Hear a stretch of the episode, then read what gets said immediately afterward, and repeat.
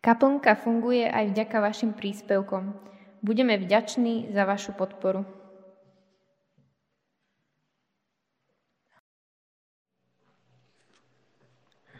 Čítanie z Evanelia podľa Lukáša z 24. kapitoly. V ten istý deň dvaja z nich išli do dediny zvanej Emauzy, ktorá bola od Jeruzalema vzdialená na 60 stádií. A rozprávali sa o všetkom, čo sa udialo. Ako sa tak zhovárali a vzájomne uvažovali, približil sa k ním sám Ježiš a šiel s nimi. Ich oči boli zastreté, aby ho nepoznali.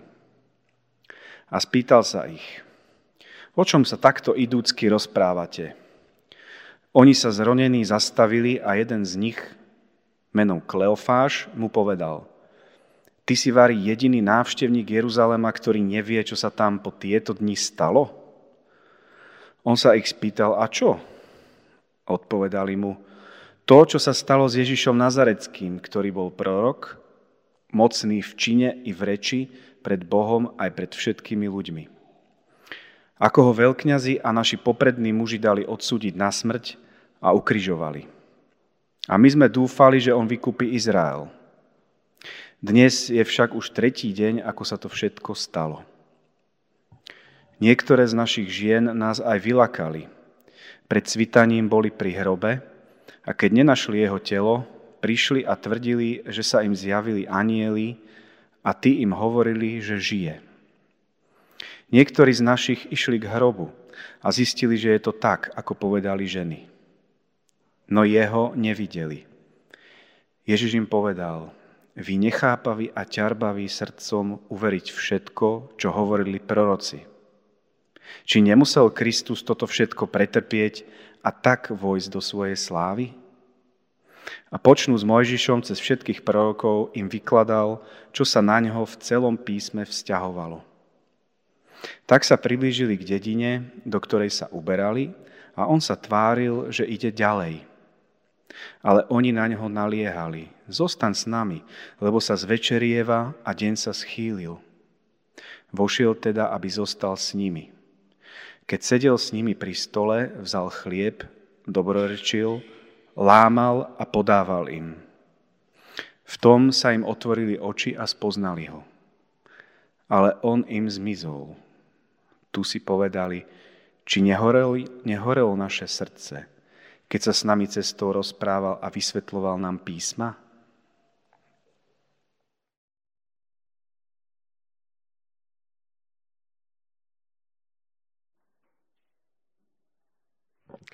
Pozdravil by som vás pozdravom Apoštola Pavla, milosť nášho Pána Ježiša Krista, láska Boha Otca i spoločenstvo Ducha Svetého, nech je s vami všetkými. A tu budem vysoko nad vami. No dobre, no.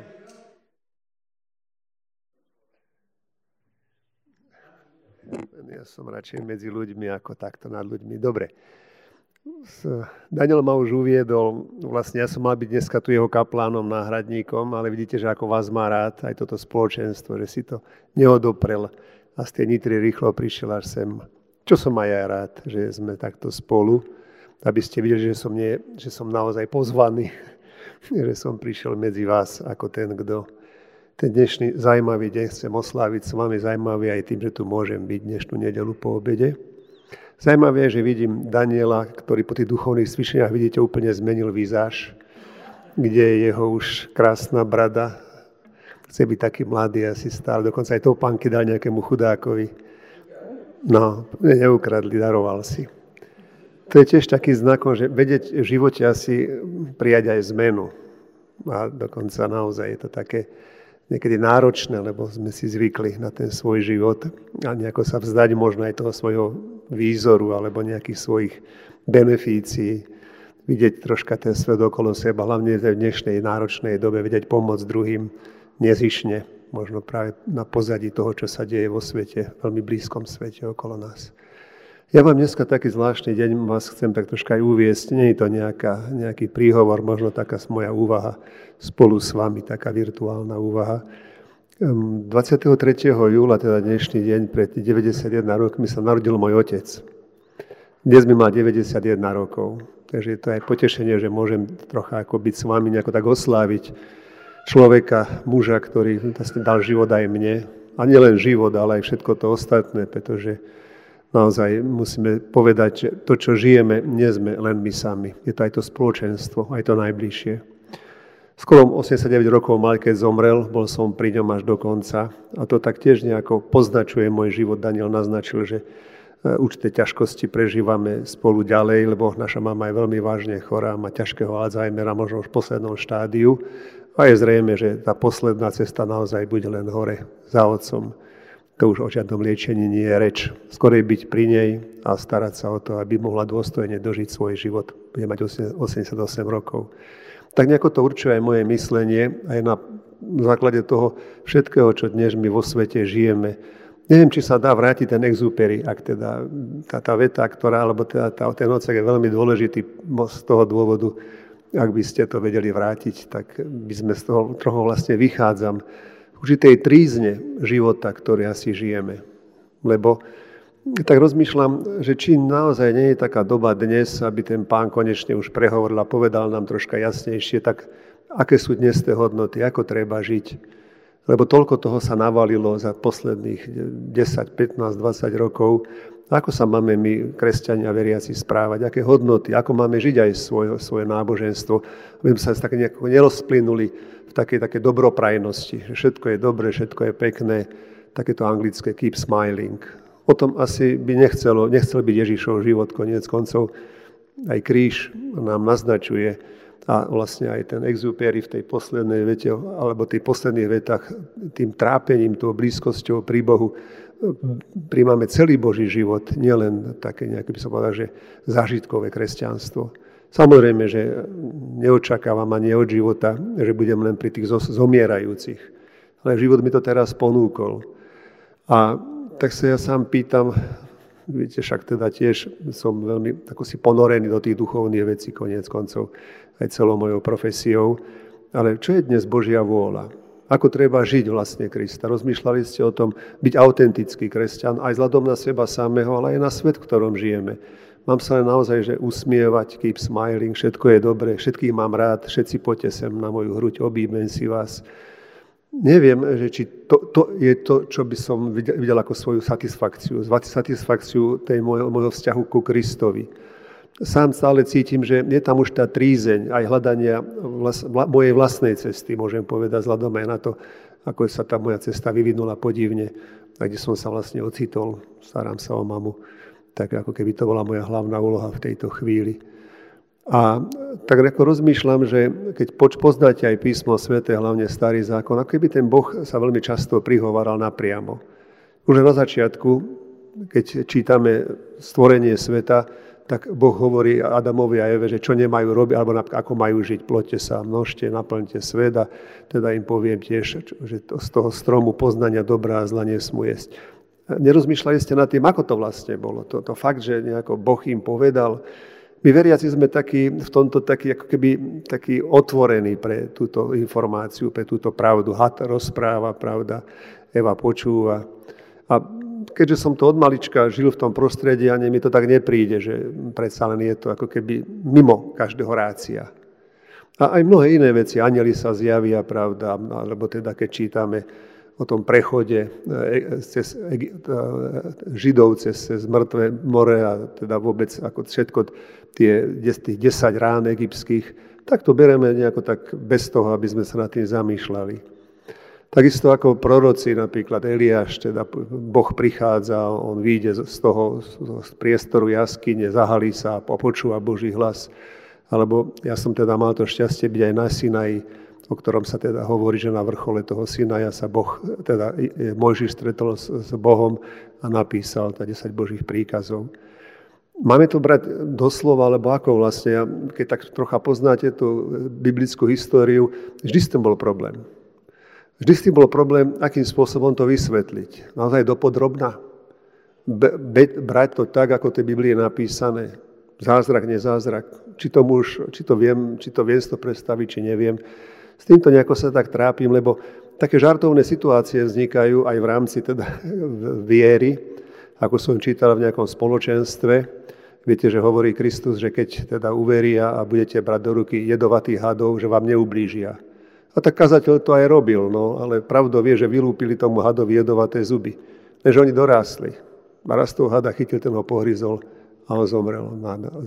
Čiže to asi robiť by sme nemali. Tak čo tam potom Ježiš hovorí, že môžeme brať do ruky jedovaté hady? Alebo Kristus chodí po vode. A vieme teda, že aj Peter by chcel si pochodiť po vode, No ale sa začal topiť, lebo jednoducho to nešlo. Na tom Ježiš hovorí, že máš slabú vieru. Skúšali ste chodiť po vode? To všetci tu máme slabú vieru. No ja som to skúšal, ale vo februári. Dá sa. Len musí byť zamrznuté. Ináč, skúste chodiť po vode, však nepôjdeme v lete chodiť po vode. No, žartujem samozrejme, ale nie je to dáš taký žart. Sú mnohé veci v Biblii, ktoré sú fakt také nevysvetliteľné. Ako to, že my, racionálni ľudia, 21. storočia to tak zobereme, že v poriadku. Zázraky, ktoré sa takisto udejú. A tak vznikla taká keby racionálne vysvetlenie, že to netreba brať do slova, hoci tie zázraky tak nejako patria k tomu životu duchovnému, lebo však teda, keby, keby teda umožňovali tomu Božiemu svetu vstupovať do nášho naozaj božským spôsobom. Nielen tak nejako racionálne. Takže to vysvetlenie mnoho razy bolo, že to sú také metafory napríklad. Keď Ježiš hovorí o tom chodení po vode, tak tým myslí, že ten život bude taký ako, ako voda, pravda, hýbe sa pod nohami, ale vy keď budete veriť vo mňa, tak e, sa nemusíte báť. Tú cestu budete môcť prejsť, teda nie po vode, ale životom. To sú také vysvetlenia, ktoré sú aj priateľné, ale tým pádom sa stráca práve to nadpozemské, takéto nadprirodzené. Tak ako aj teraz, keď sme počúvali Lukáša, naozaj tak Kristus zomrel na kríži. Bolo e, evidentné, že tie emavské učeníci to museli brať to, čo videli, racionálne. Ale Ježiš vysvetľuje a im sa otvára srdce, ako prekročili tú hranicu len toho pozemského, racionálneho. Čo to ale pre mňa znamená, že nemôžeme po všetkom hneď siahnuť a hneď všetko zobrať, ako že toto, keď raz som veriaci, tak všetko je pre mňa pravda. To je také nebezpečenstvo aj pre charizmatikov, lebo hneď sú vedení Duchom Svetým, oni v podstate hneď vedia, čo od nich duch chce. A ja tak cítim, a to je ten exupery, o ktorom som hovoril, tú, tú trízeň toho, toho stretnutia sa, to, toho rozhovoru s Bohom. Tiež sa tak pýtam, no ako dnes reagovať? Mnoho som pozvaný do diskusí vzhľadom na tie dnešné etické a morálne témy. Ako sa mám správať? Čo mám povedať? Mám sa správať tak, ako keby som naozaj bol len človek zo sveta, všetko je v poriadku, len Pán Boh ťa má rád. Alebo sú nejaké línia, hranica, spôsob. Nemám v tom jasno, sa vám priznám. Je to taká moja trízeň, lebo by som chcel byť aj autentický, a na druhej strane aj, aj byť v tom svete a pozbudiť ľudí. Nie len tým, lebo asi to je taká, ako takto cítim aj sám, že aj v rodine nevychovávajú rodičia deti tým, že všetko im povolujú, všetko je dobre, všetko je správne. Ale na druhej strane ani tým ich nemôžu vychovávať, že ich budú len hrešiť a zamkýňať a neviem, trestať a zakazovať. Tie hľadanie toho, ako to ako sami asi cítime, lebo však to je taká moja spoločná úvaha s vami, je náročné. Možno, sme vstúpili do doby veľmi náročnej práve pre náš život viery. V minulosti sa medzi sebou veriaci byli doslova, boli však teda dlhoročné vojny medzi katolíkmi, evanielikmi a všelijaké situácie, keby sme chceli si ako sa pretláčať, kto je ten pravdivejší. Dnes to už nesedí jednoducho. Tak ako aj Daniel dobre povedal, musíme hľadať tie cesty, pomáhať si navzájom. Ja som to vždy obdivoval a priznám sa vám, že dokonca aj v Ríme som si našiel e, takú, takú evangelickú univerzitu, myslím, že to bola univerzita valdenských, valdejských, môže byť, myslím, že som dobre som to povedal. A obdivoval som to hľadanie práve toho, to hĺbky Krista. U nás to skorej bolo v tej katolíckej eh, teológii skorej také, ako, také právne, také predpisy, ako treba zachovať, pravda, nedelná sveta, omša a nejaké také tie predpisy o pôste. Ale tuto bolo takéto, ako keby také očisťovanie od nejakých nánosov eh, všetkého toho historického, ale aby ostal Kristus Kristom. Rád som na tie prednášky chodil a fakt je, že teda aj, aj my katolíci musíme povedať, že evanelici nás naučili čítať písmo svete ako písmo svete a nie ako nejaké, nejaké právne predpisy a legislatívu. Ale čo to znamená? Že už dnešná doba naozaj nie je o, o pretláčaní, o tom, že kto je, kto je ten lepší, ale to hľadanie, takéto spoločné hľadanie tej, to, to, toho, tej Kristovej tváre. Ja hľadám tvoju tvár. A ja sa o to usilujem. Na jednej strane uvedomujem si aj ja, že možno ten starý zákon, keď je tak spomína, ako ten Boh prehovoril a proroci povedali a boli s ním, netreba to hneď tak vidieť, že skutočne ako keby Boh prehováral cez nejaký, nejaký reproduktor. Je to taký vnútorný hlas, ktorý aj my sami cítime. Hovorí stará pravda, že Boh do nás zasial ako ten tichý hlas svedomia. Ako keby niečo v nás, čo nám vie povedať, toto si nepovedal správne. To si neurobili dobre. To hľadanie tej pravdy naozaj nie je také, že Kristus sa nám zjaví teraz v roku 2023 a povie, no tak teda takto to teda je, lebo ste dosť pomílení. A jasne nám povie, ako máme. Aj tak by to nepomohlo. Vidíte, konec koncov aj samotní apoštoli po smrti Krista boli rozlakaní. Nevedeli, čo bude ďalej. Neverili tomu, že by naozaj stal z mŕtvych. Peter, žili s ním tri roky, videli naozaj to, čo sa stalo a berme teda, že fakt to boli zázraky, keď Kristus liečil chorých, skriesil Lazára. Nepomohlo to. Čiže ja si nerobím nejakú ilúziu, že keby sa mi teda naozaj Kristus zjavil, doteraz sa mi to nepodarilo ho vidieť, že by, že by mi to zmenilo život. Stále by to bol ten môj život Roberta, ktorý vo všetkých aj svojich slabostiach samozrejme hľadá tú cestu. A tak sa pýtam práve, že či toto nie je touto úlohou aj nás e, skúmať seba akož tou trízňou. Nevstupovať hneď do všetkého, to, čo aj svet nám ponúka s nejakým potleskom alebo s nejakým takým akože prijatím, lebo to zasa ne, nevidím, že by, so, že by to až tako malo nejaký vplyv na ten vonkajší svet a že ľudia hneď sa stávajú duchovnými a, a, a uveria teda a stanú sa spirituálnymi a Boh pre nich, a Kristus pre nich sa stane tým, čo aj pre mňa. Ale na jednej strane uvedomujem si, že Kristus nám ponúkol určitý spôsob života, to, to prijatie, neodsúdenie, ale napriek tomu, napríklad ten krásny príbeh o žene, ktorú, no krásny príbeh, ten príbeh o žene, ktorú prichytili pri cudzolostve a doviedli ju k nemu, je pravdou, že bol zákon, ak teda žena bola neverná, bola cudzoložná, tak mali ukameňovať. A Kristus na to hovorí, kto je bez, bez viny, nech prvý hodí kameň tým nám naznačil tiež, že každý nejakú vinu tu máme. Nemusí to byť hneď tá najväčšia. Ale možno aj tie myšlienky, nejaké tie sliské slova, nejaké, nejaká zbytočná pornografia. Všetko sa vyskytne v tom našom živote. A vedie teda na, uvedomiť si, že toto je o mne. A nie pozerať sa dookola, kto aký je mrzký a, a do akej miery by som mohol ukazovať prstom, niekoho posudzovať. Je to o to ťažšie samozrejme, lebo Kristus veľmi zvnútorňuje náš život s ním. Ale tej žene nehovorí, že no tak teda choď, vidíš, vyhrali sme. Ťa nekomenuje. Choď a už nehreš. Veľmi to je krásne. Na jednej strane hovorí že to, to nie je cesta, ktorou chceš kráčať. Môžeš Bohu ďakovať, že som tu teraz bol, zachránil som ťa, ale to nie je to, že by som ťa mal stále zachraňovať. Čiže aj keď sú v našom živote, sú takéto situácie, na ktoré sa by že hambíme, alebo ktoré nechceme, aby ten okolitý svet poznal a videl, to neznamená, že aký sme šikovní, ako sme ich schovali, teda ako som ich schoval. Žijem s tou trízňou vnútorňou, ako ten svoj život očisťovať. Ako teda konať pokánie, aby som to povedal. Kristus nás zároveň učí teda takéto naozaj otvorenosti, ale zároveň aj tej pravdivosti. Ale učí nás aj k tomu, že potrebujeme blízko z ľudí.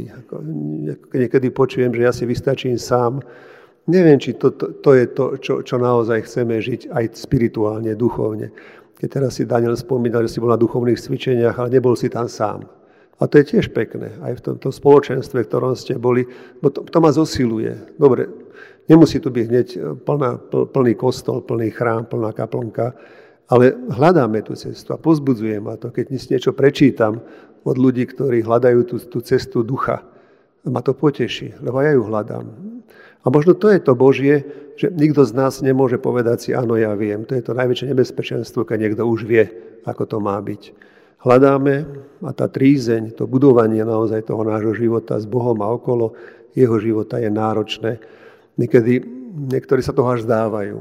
Ja si nemyslím, že niekedy aj ten odstup od, od viery alebo od kresťanstva, ten úbytok veriacich, je, je možno aj takou, takou ako keby dnešnou dobou, že však my si už sami vystačíme.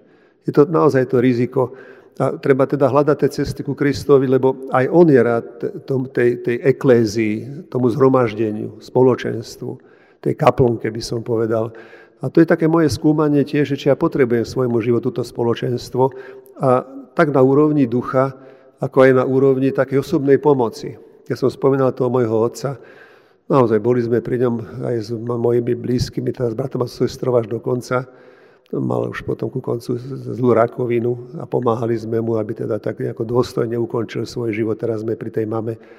Je to obmedzenie pre mňa, samozrejme, a niekedy sa pýtam, že vzhľadom na môj život, že či toto, tá blízkosť, to určenie, ne, nebráni. Som sa dostal takú otázku od jedného dievčaťa, že prečo nedáme mamu do nejakého penziónu a ústavu, vedia, aby som ešte koľko toho mohol spraviť dobrého.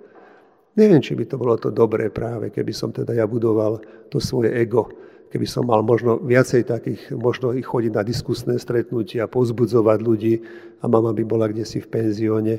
Keď cítim sám, že tá blízkosť, tá náročná blízkosť pri nej v mnohom očistuje aj môj život, to moje ego, by som povedal. Naozaj taký ten pohľad, čo by som ešte mohol v živote stihnúť.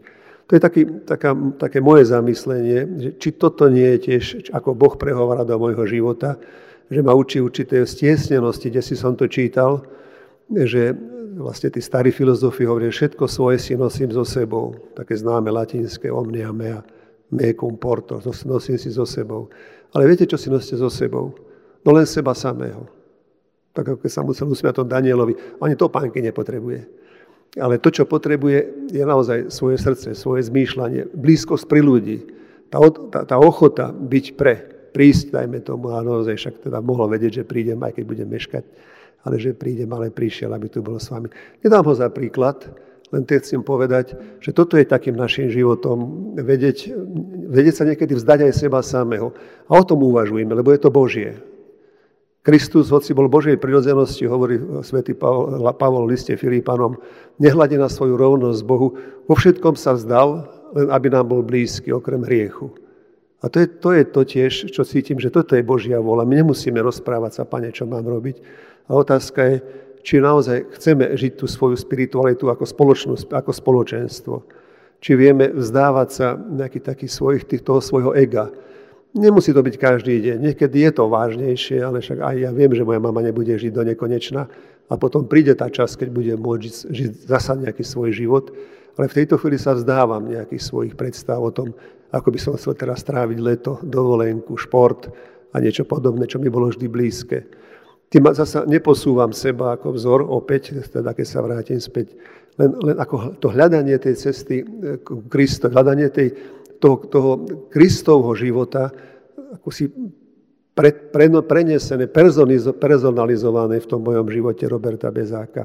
Ja myslím, že toto je niečo, čo máme dnešnému svetu ponúkať, takúto autentičnosť svojej vlastnej viery.